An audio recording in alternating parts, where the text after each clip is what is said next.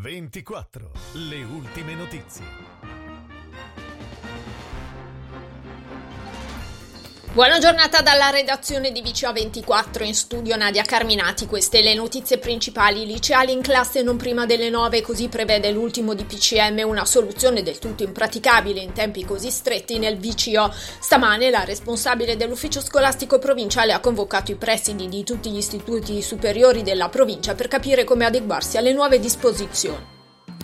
Il presidente Alberto Preioni e i consiglieri del gruppo Lega Salvini Piemonte si uniscono all'appello dell'assessore regionale al commercio Vittoria Poggio per chiedere nuovi stanziamenti a sostegno del comparto dopo le nuove misure di contenimento della pandemia.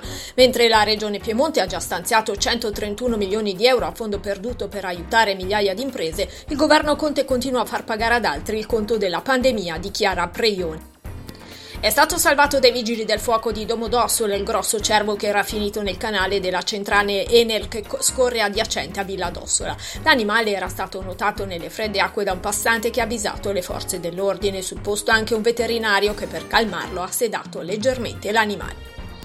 A seguito di indagini svolte dagli uomini della sezione anticrimine del commissariato di Omegna, nei giorni scorsi è stato arrestato un omegnese di 47 anni, già noto alle forze dell'ordine, per i reati di tentata estorsione e danneggiamento seguito da incendio. L'attività investigativa svolta dalla sezione polizia anticrimine ha preso in considerazione almeno due gravi episodi verificatisi ai danni di strutture ecclesiastiche. Ha spaccato la vetrina del bar tabaccheria chiuso, si è impossessato di 80 pacchetti di sigarette ed è fuggito sul treno in partenza per Domodossola. Non è durato troppo la fuga di un 22enne italo-marocchino arrestato sabato sera dalla polizia per furto aggravato. Ieri è comparso in tribunale e il giudice ha disposto la custodia cautelare in carcere.